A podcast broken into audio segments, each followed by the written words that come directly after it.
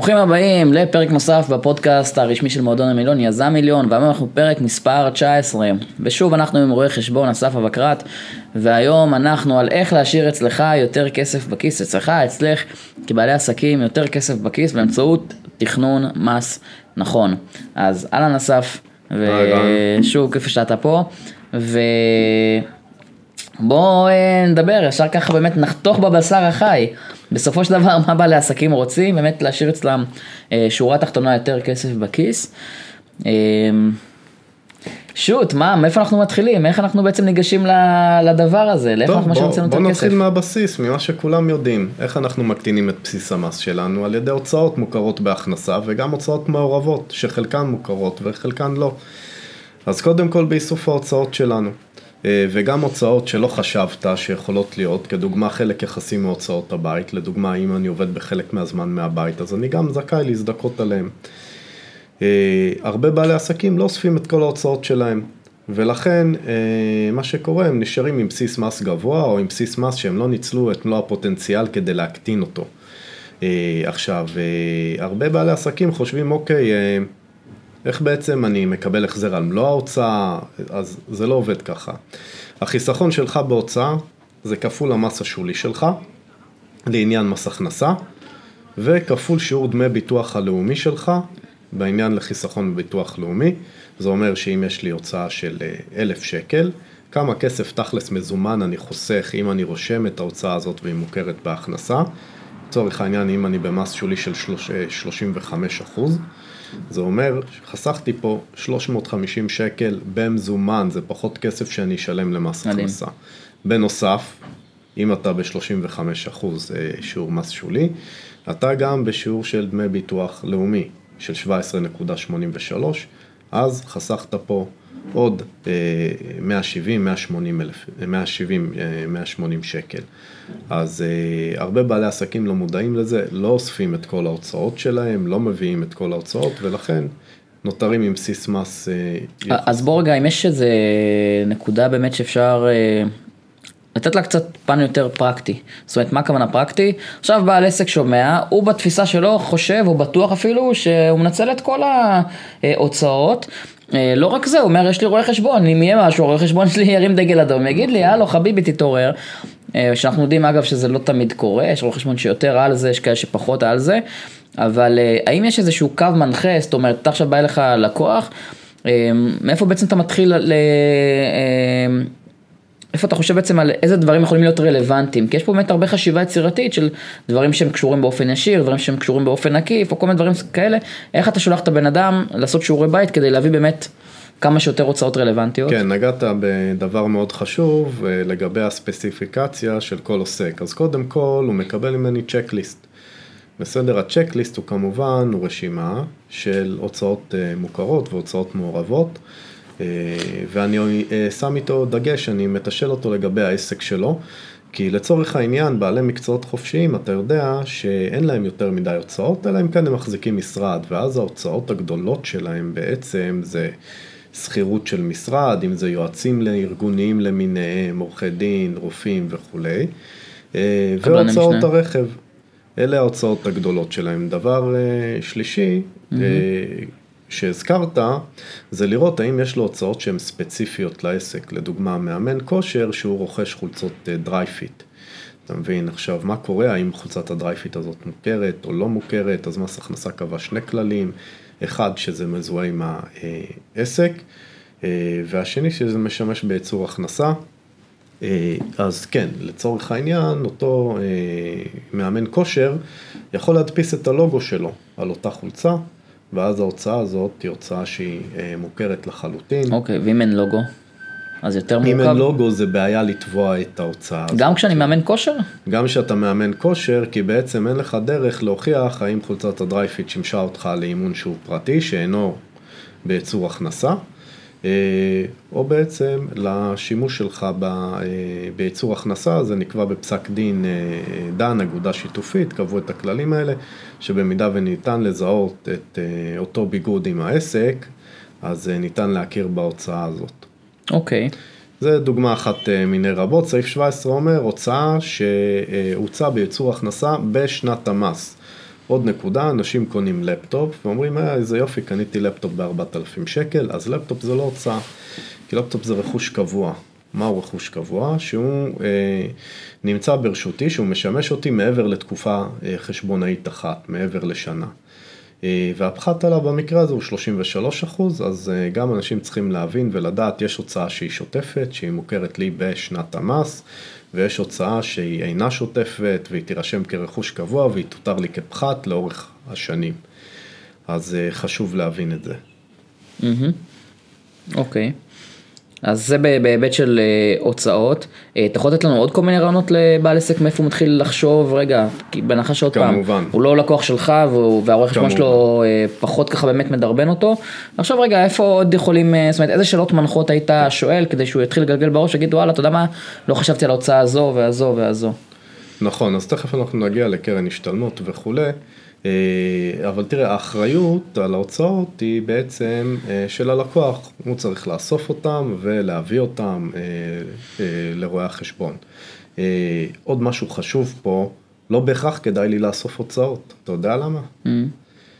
אם אני לצורך העניין רוצה לקבל משכנתה, ואני לדוגמה רשמתי הרבה הוצאות בייצור הכנסה, ההכנסה שלי החייבת היא הכנסה שהיא קטנה. ואז אני בא לקבל משכנתה בבנק, והבנק אומר לי, אדוני, ההכנסה חייבת שלך לא מספיקה, או שהיא כן מספיקה, אבל היא מועטה, ואני אתן לך ריביות שהן מאוד מאוד גבוהות. אז חשוב להבין לעצמאים, לתכנן מבעוד מועד את מבנה ההוצאות שלהם, כי בסופו של דבר אף אחד לא יכריח אותך לתבוע יותר הוצאות אה, לצורכי מס, זה לא חובה. להפך, המדינה תשמח לקחת יותר מס. אה, ומנגד, אם אתה רוצה לקחת משכנתה, אז ייתכן שאולי כדאי לקחת כלומר לרשום פחות הוצאות ולהשיג משכנתה שתלווה אותך ל-25-30 שנה, על אף שאתה יכול למחזר אותה אה, לאחר מכן בתנאים שהם יותר טובים. אז בגלל זה גם כאן חשוב תכנון מקדים. רגע, הולך דווקא עם המשכנתה, כי אם אני משלם אה, פחות מס, אז נשאר לי דווקא הכנסה יותר גבוהה.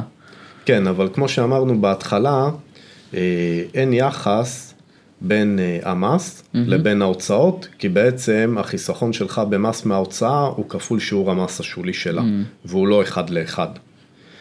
Uh, עוד משהו, כמו שאמרת, עוד דברים שיש, זה כמובן הקדמה או דחייה של הוצאות, והקדמה או דחייה של הכנסות. חשוב לציין, מי שיכול uh, בעצם לדחות או להקדים הוצאות בהתאם לתשלום על בסיס מזומן, כמו שנקבע בתיקון 42, זה בעלי מקצועות חופשיים שמדווחים, ב, ב, כלומר שסעיף אה, י"א חל עליהם, עד 15 מיליון שקל, בעלי מקצועות חופשיים שהוראות אה, פרק ה' חלות עליהם ללא הגבלה, ויצרנים עד מחזור של 3 אה, מיליון 450 יכולים לדווח על בסיס מזומן. מה זה אומר?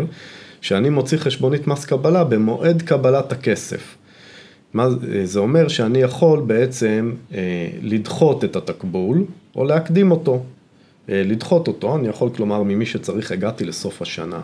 ואני רואה שאני אה, עומד לעבור למדרגת המס של 35 אחוז או למדרגת המס של 47 אחוז ואני צופה ששנה הבאה יהיו לי פחות, שההכנסה החייבת שלי תהיה פחותה ופה גם חשוב מאוד כמו שהזכרת את הקשר עם רואה חשבון שיעדכן אותי, שיגיד לי, אוקיי, מה המצב שלי, מה הדוח שלי עד עכשיו אומר, הנהלת חשבונות שלי עד נובמבר, עד אוקטובר, שאני אדע לקלקל את הצעדים שלי. ואז בעצם אני יכול אה, להגיד לאותו לקוח שמשלם לי, אל תשלם לי עכשיו בדצמבר, תשלם לי בינואר.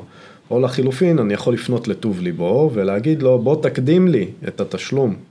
אולי אני אעשה לך הנחת מזומן ואני אוכל להקדים את התשלום ולחסוך בעצם את המס, תלוי איפה אני עומד בשנה א' ובשנה אה, ב'.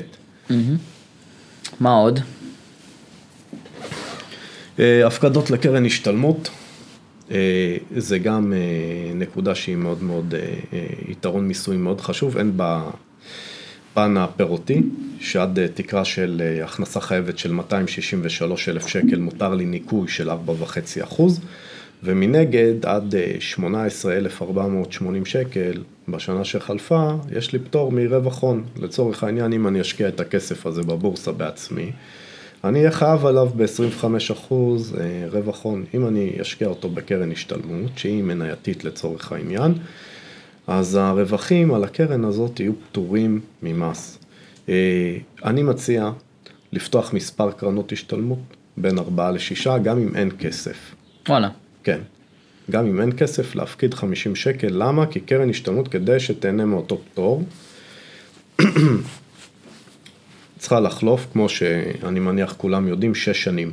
אז לא צריך לחכות למועד שיהיה לי כסף mm, כדי לפתוח אותה, בדיוק, ואז להתחיל שש שנים, אלא לנהל כמה קרנות כמקביל, במקביל, ובעצם יש לי ארבעה או שישה קרנות, שבעצם, אוקיי, שמתי כסף, נתפנה לי כסף אחרי שנתיים, שמתי אותו, פרעתי אותו אחרי ארבע שנים, לקחתי את כל הכסף מהקרן ויש לי עוד קרנות בצד שאני יכול, שהן בעצם פתוחות, כבר חלפו שש שנים, או חלפו ארבע שנים ונותר רק שנתיים. Mm-hmm. ודבר שלישי, קרן השתלמות זה אה, מכשיר שהיה מה שנקרא לכוון את הממשלה לבטל את הפטור ממס עליו, ולכן גם בתקופת הקורונה המלצתי ללקוחות שלי לפתוח מיידית קרנות השתלמות, כי חלילה אה, המדינה הייתה יכולה לבטל את אותו פטור, אז אה, רציתי שללקוחות שלי בעצם יהיו כבר קרנות פתוחות, בתקווה שהחוק לא יחול רטרואקטיבית עליהן. אוקיי. נקודות נוספות? כן, כמובן, נקודות זיכוי, כמו שכולם יודעים. ערך נקודת זיכוי זה זיכוי ממס, כלומר מהמס שאתה משלם זה לא ניכוי, הפחתה של הוצאה, אלא בעצם הפחתה של המס שאתה משלם, ערך נקודת זיכוי זה 233 שקל. אה, חשוב מאוד פה, אה, כמו שהזכרת לגבי רשימה של הוצאות, גם לבוא עם צ'קליסט, גם לקבל צ'קליסט על אה, זיכויים שאני עשוי לקבל. Mm-hmm. דרך אגב, לא הזכרנו את קרן הפנסיה, שגם שם יש ניכוי וגם שם יש זיכוי. כמובן, פה גם צריך להיוועץ עם יועץ פנסיוני, כי יש פה היבטים ביטוחיים. לא לכל העצמאים יש חובה, אה, סליחה, יש כסף להפקיד לקרן פנסיה. מ-2017 יש חוק חובה. פנסיה חובה לעצמאים. פעם הוא נאכף, פעם הוא לא נאכף. אה, היו בעבר קנסות לחלק מהאנשים כן. והשלמה, אבל אה, לדעתי הקורונה... קצת אה, גרמה למדינה להדיר את רגליה ולא לאכוף, כי בסוף לאנשים... אה, אין מה לאכול. אין, אה, לכאורה, אין, אין כסף. עוד דברים, כמו שאמרנו, נקודות זיכוי. יש דברים שאנשים לא חושבים עליהם. עשיתי לימודי תעודה מעל 1,700 שעות, אני זכאי לחצי נקודת זיכוי, או לנקודת זיכוי, תלוי באיזה שנה mm-hmm. זה היה. תואר אקדמאי שלא דרשתי, גם מגיע לי נקודת זיכוי, תואר שני, כנ"ל. נטול יכולת. זה משהו שהוא לעיתים יכול להיות מאוד ספקולטיבי, אנשים לא יודעים, אבל לעיתים יש אנשים שיש להם ילד שהוא אלרגי ללקטוז או לגלוטן וכולי, ויכול להיות שהוא עונה על הגדרת נטול יכולת. וכדאי לבדוק את זה ולשאול את רואי החשבון, אה, האם אפשר לקבל על זה שתי נקודות זיכוי, זה חיסכון של מעל 5,000 שקל במס בשנה. סליחה, ייתכן גם שאם יש אה, ילד שלומד במסגרת מיוחדת או נוטל רטלין, ייתכן וגם אפשר, אבל צריך לבחון את זה ולבדוק את זה אה, מול רואה חשבון שלכם. אה, עוד נקודות, אם יש לכם בן משפחה שעוזר לכם בעסק, אפשר לשלם לו משכורת וככה לחלק את נטל המס. כמובן שההעסקה הזאת צריכה להיות אותנטית, היא צריכה להיבחן מול רואה חשבון, לראות שעומדים בתנאים של 66 ד', שבאמת מדובר בהקצאה נכונה של השכר וזה חיוני לעסק. אה, וכמובן יש לזה השלכות על הגמלאות, אם אישה לדוגמה עובדת בעסק של בעלה, אה, אם היא יוצאת לחופשת לידה, אז אה, ביטוח לאומי יבקש הוכחות על, על העסקה אותנטית, ישלח מכתב ובאמת ישאל ויבקש אסמכתאות לגבי אותה העסקה. אז גם פה חשוב להתייעץ עם רואי החשבון, לראות אם הדברים האלה אפשריים ונכונים. Mm-hmm. אוקיי, על הכיפאק, תגיד, מהניסיון שלך, בא לך בן אדם, אה, בעל עסק ככה, נגיד ממוצע, אה, ככה מבדיקות שלך, אני מניח תמיד אתה רואה שאפשר אה, לגרד ולחסוך. יש איזה מספר שרירותי שאתה יודע להגיד בדרך כלל שאתה מצליח לחסוך לפחות 10%, 15, 20%, או שאתה יודע להגיד כמה אנשים לא, לא תמיד מנצלים את הפוטנציאל המיסוי כן. שלהם? אני אומר לך, לפני כמה חודשים הגשתי דוח שנתי, שבעצם אותו נישום, אותו לקוח, אה, לא העלה לאפליקציה, אני נותן ללקוחות שלי את האפליקציה, שהם יכולים להעלות את ההוצאות דרך האפליקציה, דרך אה, מספר וואטסאפ לאפליקציה, וזה בעצם מקל עליהם, כי הרי כולנו מחזיקים את המכשיר הנייד רוב היום, אז בן אדם מתפנה, אה, ומעלה את ההוצאות שלו לאפליקציה, וזה תמיד חי. אה, הוא לא צריך לחכות ל-15 לחודש אם הוא עוסק מורשה, אה, אם הוא עוסק פטור, הוא לא צריך לחכות לסוף שנה וללקט הוצאות, הוא יכול לעשות את זה בזמנו mm-hmm. הפנוי. מספר, אני יכול להגיד לך שאותו, בהתחלה שלא שידרתי את השומה, שמה שנקרא העליתי את הדוח, אז יצא שומה של 4,300 שקל, שמתי לב שלאותו לקוח יש רכב. שהוא משלם עליו אה, אה, בליסינג אה, תפעולי, ואמרתי לו שהוא לא העלה את החשבוניות. לאחר שהוא העלה את הוצאות הרכב, שכמובן זה 45% הוצאות מותרות, או אה, שווי שימוש בניכוי הוצאות הרכב, כנמוך מביניהם, הפחתנו את השומה ל-1,800 שקל. Oh. השימוש באפליקציה הוא חוסך, הוא חוסך לאנשים המון, כי כמו שאמרנו, אנשים מחזיקים את הפלאפון, הם לא צריכים ללכת וללקט ניירות, הרבה מהמסמכים הם מסמכים דיגיטליים, ככה שמגיע אליו למייל, לדרופבוקס, לאיזשהו point, הוא ממש בלחיצת כפתור מעלה את זה לאפליקציה וזה עולה אליי. אז אה, פה אני מעריך שזה אה, נותן עוד חיסכון של אה, בוודאות מעל 10% ואפילו 20%. וואו. זה גם חשוף לו מול העיניים, הוא יכול להיכנס לאפליקציה, להבדיל נגיד רואה חשבון שאתה מביא לו את המסמכים. מנהלת חשבונות מנהלת את זה בתוכנה כלשהי, כדי שאתה תראה את זה, זה לא חשוף אליך, אתה צריך באופן אקטיבי לבקש ממנה. ברגע שיש אפליקציה שהיא משותפת לי ולך, ולך יש את ה user שלך, אתה יכול להיכנס ולהגיד לי, לשלוח לי הודעה. או לדבר איתי, תראה, אני רואה שההוצאות שלי נמוכות מדי, אני רואה שלא לקחת בחשבון הוצאה כזאת וכזאת, הוצאות מהותיות, הוצאות מהותיות, לדוגמה, שאנשים באמת שמים לב ואומרים, רגע, אני חסר לי פה ארנונה וחסר לי פה חשמל, אז זה חוסך להם אה, עשרות אחוזים. יפה, מדהים. עכשיו תגיד, כל כמה זמן היית ממליץ לבעל עסק אה, לבוא, אתה יודע, יכול להיות שאני נכנסתי לרואה חשבון לפני שלוש שנים, אז עשינו תכנון מס, מאז עברו שלוש שנים, לא ראיתי, לא שמעתי, הדברים נשארים מה שנקרא סיים סיים בגדול. אה, כל כמה זמן היית ממליץ, אתה יודע, לעשות איזה מעין טיפול תקופתי שאתה רגע עוצר, בודק האם באמת דברים השתנו, השתנו נולדו עוד ילדים, אה, הוצאתי תואר, לא יודע מה, עשיתי כל מיני דברים, התווספו הוצאות כאלה ואחרות, ורגע לראות האם באמת אני זכאי לעוד הטבות. אני הייתי מציע, אתה צודק, זו שאלה מאוד מאוד חשובה, כי רוב האנשים לא עושים את זה, וזה גם לא חשוף להם לעיניים, במידה ואין איזושהי מערכת שמיועדת ל... חברים, אם לא הבנתם, בעל עסק ממוצע יכול לחסוך עשרות אחוזים, עשרות אחוזים שיכולים להישאר אצלנו בכיס. יודע כמה חשוב רגע, כמו שאנחנו הולכים לעשות טיפול אצל, לא יודע מה, רופא שיניים אחת לאיקס זמן. עושים שיננית ומנקים את הזה, תנקו גם את הדברים האלה, לנקות מה שנקרא את כל השאריות של מס הכנסה שאתם לא צריכים לשלם, ומה שנקרא תשאירו אצלכם באמת אה, יותר כסף, כי רק לגלגל מחזורים גדולים זה נחמד, אבל בסוף, אה, עם זה אנחנו לא תמיד הולכים למכולת, אנחנו הולכים למכולת עם מה שנשאר אצלנו בכיס. והרבה מאוד בעלי עסקים, אני רואה את זה כל הזמן, יש את מה שנקרא השלאת המחזורים, אנשים רואים מחזורים מאוד מאוד יפים, אבל בסוף מגיעים לסוף החודש ושואלים רגע איפה הכסף, מה שנקרא נשאר לי הרבה חודש בסוף הכסף. אז uh, הרבה פעמים הכסף מסתתר גם במקומות כאלה, כמובן זה גם קשור להיבט של התנהלות, זה כבר שיחה אחרת, אבל גם כמובן להיבט של uh, מיסוי, דיברנו על זה בפרק הקודם גם בנושא של חברה או לא חברה, אבל גם כמובן בדברים הקטנים האלה, אפילו אני אומר מה, מהזווית שלי, הדברים הקטנים ומעצבנים האלה, כי זה באמת התעסקות, רגע לבוא, לשבת, לראות, לחשוב, לפעמים גם לחשוב קצת יצירתי, מה באמת יכול להיות פה מתאים וכן הלאה, אבל uh, בסוף זה כסף, ובאמת כשמדובר פה בעשרות אחוזים, מן הסתם ככל שטווח uh, ההכנסות שלנו גדול יותר, אז כל אחוז יש לו משמעות הרבה יותר גדולה, ולכן זה באמת יכול להסתכם בהרבה מאוד כסף. אז כל כמה זמן אתה ממליץ uh, לעשות טיפול שורש okay, כזה? אוקיי, אז קודם כל זו שאלה טובה שהעלית ודיברת על עוד דברים, כמו לדוגמה, מה נשאר לי בסוף החודש. אז קודם כל, אה, צריך אה, להבין שכדאי שהמקדמות שלי לרשויות, למס הכנסה ולביטוח לאומי, יהיו כמה שיותר תואמות את הבפועל, שלא אה, יישארו לי הפרשים גדולים. כמו שאתה אומר, אותו נישום מגיע לסוף שנה, מגישים לו את הדוח, הרבה, להרבה אנשים קשה לעכל את פער הזמנים, מסתיימת השנה, לרואה חשבון יש אורכות, הוא מגיש אותם אה, מיוני עד סוף השנה, ויכול להיות מצב שהוא יגיש לך את הדוח שלך בספטמבר, ואתה את השומה על אוקטובר, תקבל שומה של עשרות אלפי שקלים. למה? כי לא עשית את אותו טיפול שאתה דיברת עליו. ואותו טיפול שאתה דיברת עליו, אני הייתי מציע אה, לבקש מהרואה חשבון סימולציה. להגיד לי כמה אני משלם למס הכנסה וכמה לביטוח לאומי אה, וכמה אני צריך לשלם לפי המצב שלי. ברגע שהשאלה הזאת תישאל, אתה תקבל עליה תשובה, גם אם אתה לא תראה את המספרים. Mm-hmm.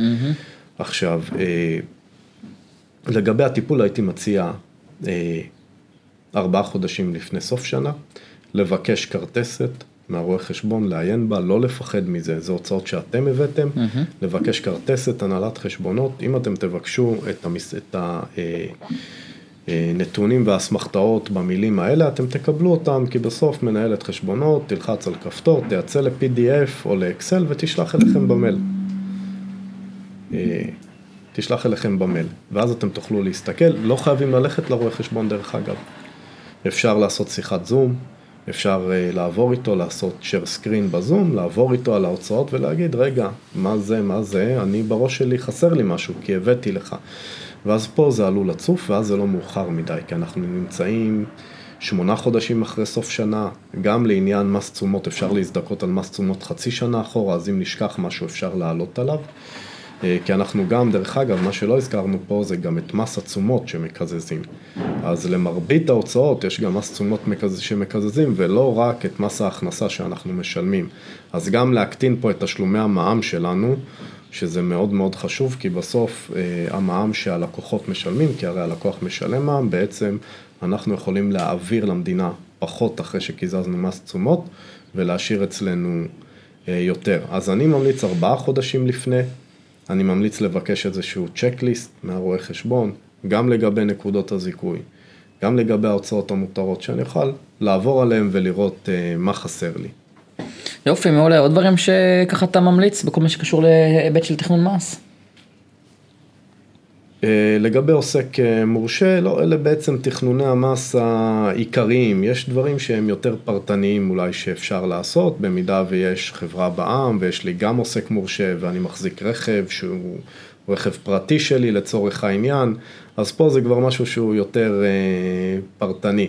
אה, עוד משהו שהזכרת, שזה אולי פחות רלוונטי ללקוחות שלך, שהם מה שנקרא אה, עוסקים ב-100%, מישהו גם שכיר.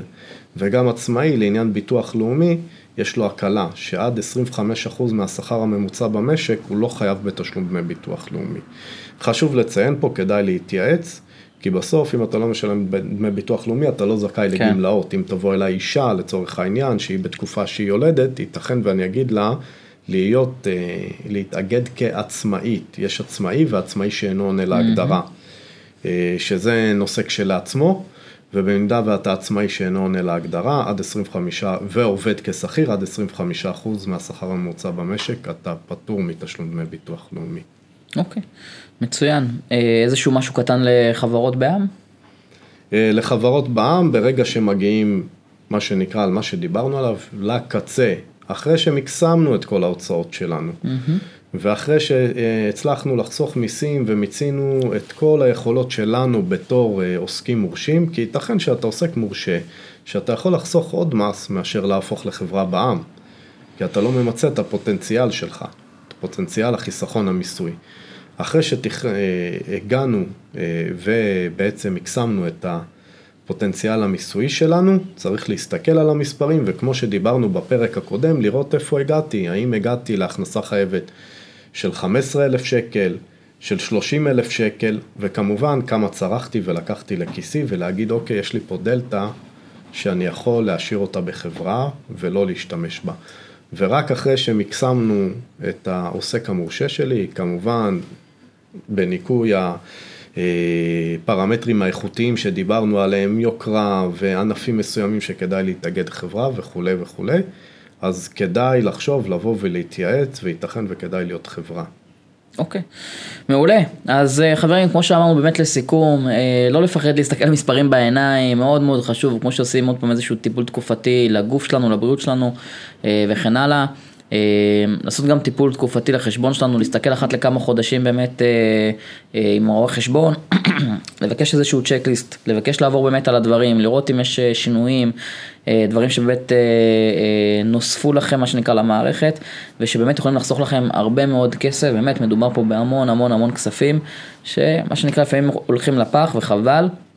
והעניין הוא שרוב האנשים פשוט לא ערים לזה, לא מספיק מבינים את המשמעות, בטוחים שהרואה חשבון תמיד מה שנקרא, אה, אין לו דבר יותר חשוב מאשר העסק שלכם, ויסלחו לי הרואה חשבון, בסדר? אז לגבי כל אה, איש מקצוע, בסוף אה, אנחנו כבעלי עסקים, האינטרס שלנו, שהעסק שלנו יצליח וירוויח וכל הסיפור הזה, הוא הכי גדול מכל אנשי המקצוע, לאותו רואה חשבון יש לו 100, 200, 300 איש, עם כל הכוונות הטובות, בסוף היכולת שלו לרדת לפרטים הכי קטנים, אם אתה לא מנהל אותו ומבקש ממנו ובאמת אה, אה, בא באיזשהו רצון למתוח את הגבולות, סביר להניח שזה פחות יקרה וזה קורה לגבי כל דבר. אה, גם אצלנו תמיד אומר ללקוחות שלי שהלקוח יש לו תפקיד פעיל, אנחנו כחברה לייעוץ עסקי יודעים להוביל, יודעים להנהיג, יודעים לתת יעדים, לראות מה קורה, לשמור על הדופק, אבל בסופו של דבר הלקוח לא יושב ככה ומה שנקרא יאללה איפה הכסף, יש לו תפקיד פעיל גם בלנהל אותנו איפה שצריך, בלמתוח, ב... בלשאול שאלות, בלבוא עם דרישות או כל מיני דברים מהסוג הזה, וזה נכון לגבי כל ספק. אה, וכן הלאה, כי זה כבר איזשהו נושא אחר בהיבט של ניהול הספקים או ניהול האנשי צוות, הרבה פעמים ככה, ואני אזרוק על זה איזושהי מילה, כי הרבה פעמים באמת אנשים לוקחים קמפיינר, לוקחים יועץ, לוקחים whatever, ואומרים טוב, יש לי מישהו שאחראי על השיווק ואני ראש שקט, ממש לא ראש שקט ולא נעליים. אנחנו בסוף כמנהלים, וזה חוזר לתפקיד הקפטן שלך בתור בעל עסק או בעלת עסק, זה אתה חובש את הכובע של הקפטן, אתה צריך לנהל, אתה צריך להיות uh, עם האחריות. הרבה פעמים אנשים אחר כך uh, אומרים מה, והרואה חשבון שלי ככה, וזה שלי ככה, והשאלה בסוף זה איפה אתה היית אדוני או גברתי, באמת uh, לקחת אחריות על הדברים, לקבוע עם עצמכם את הזמנים האלה, לקבוע את הזמנים האלה עם אותם אנשי מקצוע, במקרה הזה רואה חשבון, יועץ מס, ובאמת uh, uh, לנצל את uh, מירב הפוטנציאל שמגיע לכם. זהו אסף, שוב תודה רבה על פרק מאוד uh, משמעותי. אה, רואה חשבון אסף אבקרט, מי שבאמת אה, ככה מעוניין ביותר פרטים והרחבה וכמובן אה, לעבור לשירותים דיגיטליים בכל מה שקשור לשירותי חשבונאות, מוזמן לפנות לאסף, מחפש אותו בדיגיטק, נכון? לא, בקאונטק. קאונטק, סליחה. כן. וזהו, כמובן אתם מוזמנים להמשיך לקבל מאיתנו ערך בפלטפורמות השונות, טיק טוק, פייסבוק, אינסטגרם, יוטיוב וכן הלאה, באתר, ואנחנו נתראה בפרק הבא. עד אז, להתראות.